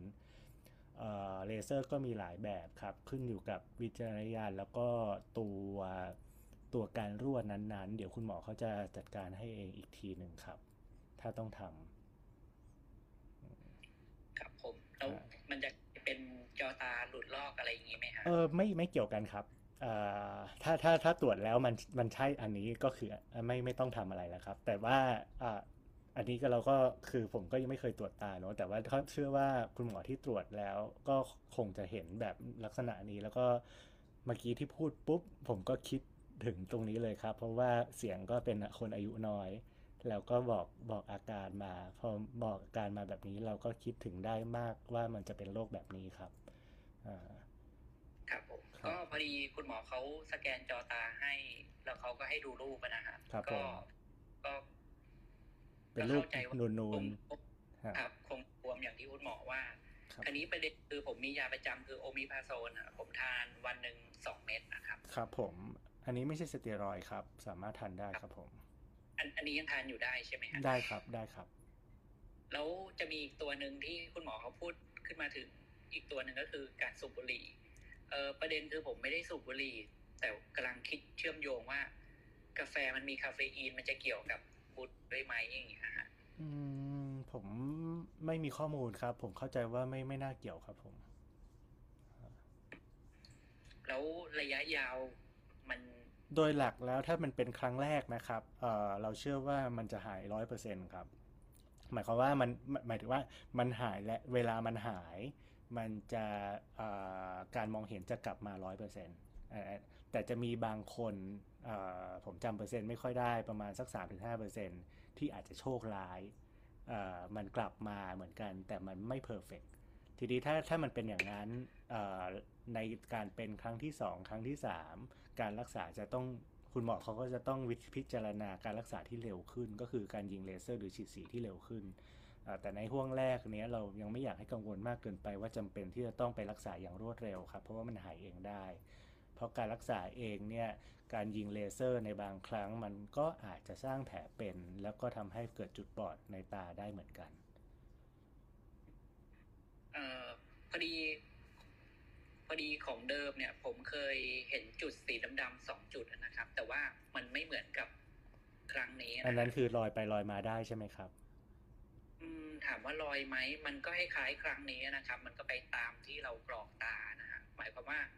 ถ้าเราทำตาอยู่เฉยๆ มันก็คงที่อยู่กับตาเรา ถ้าเรากรอกตา มันก็เคลื่อนไปตามที่เรามองเห็นนะฮะอืมตอนหมอเขาอยากให้เราไปฉีดสี เนื่องจากว่าที่โรงพยาบาลที่ผมรักษาประจำเนี่ย ตอนนั้นยังไม่มีเครื่องสแกนจอตา อืม ครับผมหมอเขาบอกว่าเขาสแกนจอตาแล้วก็ไม่น่ามีอะไร ผมก็เลยถามถึงของเก่าว่า แล้วที่คุณหมอเคยสงสัยเรื่องที่จำเป็นจะต้องไปฉีดสี แล้วในใบส่งตัวเนี่ย เห็นคุณหมอเขาเขียนว่าเป็นแมคโครพาธีเนี่ยครับ ก็เลยไม่แน่ใจว่าไอการสแกนจอตาแบบเนี้ย มันจะเห็นด้วยไหมแล้วก็ มันคนละเรื่องกันหรือว่ามันก็จบไปแล้ว แต่ว่าถ้าถามผมก็คือด้วยความเคยชินเนี่ยผมก็ไม่เห็นจุดดำแล้วนั้นแล้วล่ะฮะยกเว้นแต่ว่าถ้าตั้งใจที่จะมองจริง ๆ มันก็ยังคงอยู่ฮะเพียงแต่ว่าเราเราเคยชิน เพราะว่ามันหลายปีแล้วครับเราก็ไม่เลยไม่ได้สนใจมัน ส่วนความคมชัดเนี่ยเออมันคมชัดดีหมายถึงสายตาเรานะครับ ยกเว้นตอนเนี้ยที่มันบังทำให้ทำให้ความคมชัดมันลดลง เพราะว่าไอ้จุดที่บังตอนเนี้ย มันบังตรง ตรงจุดที่ที่เราใช้ใช้มองพอดีอย่างเงี้ยครับ ครับเอ่อมันมันมีอุปกรณ์ตรวจอยู่ครับ หมายความว่าเราสามารถที่จะตรวจ trace ไปได้บ้านิดๆนะฮะไม่ไม่ไม่โดยตรงโดยอ้อม ว่าเอ๊ะก่อนหน้านี้มันเคยเกิดขึ้นณจุดอื่น ๆ บ้างไหมนะฮะแต่อย่างไรก็ตามเอ่อถ้าถ้าย้อนกลับไปแบบเมื่อกี้นี้ที่บอกว่าเออมันก็หายไปแล้ว แล้วตอนหายณตอนนี้เองถ้าพูดถึงในชีวิตประจำวันเราก็ไม่ได้รู้สึกอะไรเออถ้าถ้าเป็นอย่างนั้นเราก็คงจะคิดเหมือนกันเป็นครั้งแรกครับ เพราะฉะนั้นตอนนี้ก็คิดว่ารอได้แล้วอย่างนี้อย่างนี้มันแค่สี่ถึงห้าวันครับ ผมคิดว่าถ้าลองดูแนวโน้มครับหนึ่งถึงสองเดือนว่ามันเป็นอย่างไร ถ้าเกิดมันยังเหมือนกันจะบวมขึ้นอีกไปเรื่อยๆ ก็ก็คงอาจจะพิจารณาที่จะไปฉีดสีครับ หรือถ้าเกิดคนไข้กังวลก็อาจจะไปลองฉีดสีตามที่คุณหมอเขาอาลองลองที่ที่แนะนำให้ลองดูก็ได้ครับ แต่ว่าตอนนี้ผมคิดว่าการฉีดสีณวันณห่วงนี้ ในเร็วๆก่อนเดือนนี้อาจจะไม่ค่อยมีประโยชน์เท่าไหร่นะครับอืมได้ครับขอบคุณมากเลยครับขอบคุณครับแฟนก็เป็นกังวลก็ครับผม ก็เลยว่าเออถ้างั้นเดี๋ยวลองมาปรึกษาคุณหมอในครับในนี้ดีกว่า ครับผมลองลองลองพิจารณาดูครับผมอะอันนี้ก็เป็นความเห็นของผมคนเดียวนะครับ ก็อาจจะลองถามคุณหมอท่านอื่นได้นะครับอ่าได้ครับยินดีครับมากเลยอ่าล่วงเลยมา15นาทีแล้ว ก็คิดว่าได้เวลาอันสมควรนะครับอาของเราสุขภาพตาโดยราชวิทยาลัยจากษุแพทย์แห่งประเทศไทย รายการ เปิดสภาหมอตาคุยกันมีทุกๆอาทิตย์นะครับ วันเสาร์แบบนี้ อาทิตย์หน้าเออาอาทิตย์หน้ามีมีรายการใหญ่ ใช่ไหมฮะใช่ค่ะอาจารย์เนื่องในสัปดาห์ต้อหินโลกนะคะอาจารย์ episode ที่ห้าสิบสาม มาในชื่อตอนว่าถ้าเป็นต้อหินแล้ว ตาจะบอดจริงหรือไม่นะคะ โดยได้รับเกียรติจากอาจารย์ด้านต้อหินถึงสองท่านด้วยกันนะคะ ท่านแรกอาจารย์แพทย์หญิงยานินสุวรรณนะคะ และท่านที่สองอาจารย์แพทย์หญิงกุลวันโลดจนะเนืองนิดค่ะทั้งสองท่านจะมาร่วมพูดคุยกับเราเนื่องในวันสัปดาห์ต้อหินโลกสัค่ะปดาห์ต้อหินโลกวันที่6ถึง12 มีนานะครับ เป็น World Glaucoma Weeks นะฮะมีมีทุกๆปีนะครับเรารณรงค์เกี่ยวกับเรื่องของต้อหิน ซึ่งทางชมรมต้อหินก็จะมาให้ความรู้เกี่ยวกับต้อหิน หรือใครมีเกี่ยวเรื่องเกี่ยวกับต้อหินจะมาสอบถามนะครับ เตรียมคำถามมาเจอผู้เชี่ยวชาญได้ในวันและเวลาดังกล่าวนะครับก็วันนี้ก็ขอฝากอีกทีนะครับ Facebook นะครับอ่าสุขภาพตาโดยราชวิทยาลัยจากสุแพทย์แห่งประเทศไทย Apple Podcast อ่า Spotify Podcast นะครับ ในชื่อเดียวกันมีอีกในตัวของ YouTube นะครับ เราสามารถที่จะเข้าไปเสิร์ชความรู้ได้แล้วแต่ใครสะดวกนะครับเอ่อหรือใครสะดวกที่จะวนกับรีวิวของตัว Thai Ophthalmologist ของที่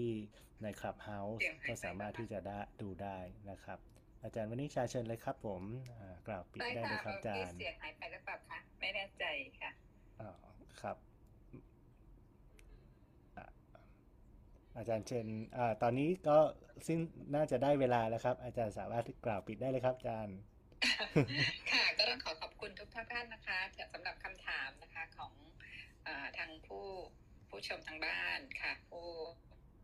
รับฟังทางบ้านค่ะ ก็เป็นสิ่งที่มีประโยชน์นะคะ ถ้าเกิดเป็นเรื่องที่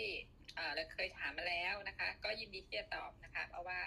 ยังจะได้ทราบกันทั่วๆกันค่ะก็ต้องขอขอบคุณทีมงานนะคะ อาจารย์ฮีมอาจารย์สุวิทย์แล้วก็คุณหมอฝ้ายคุณหมอนคุณหมอนุกนะคะขอบคุณมากค่ะครับขอบคุณครับ ขอปิดห้องนะครับ ไว้เจอกันอาทิตย์หน้าครับผม ครับ สวัสดีครับ สวัสดีครับ สวัสดีครับ สวัสดีค่ะ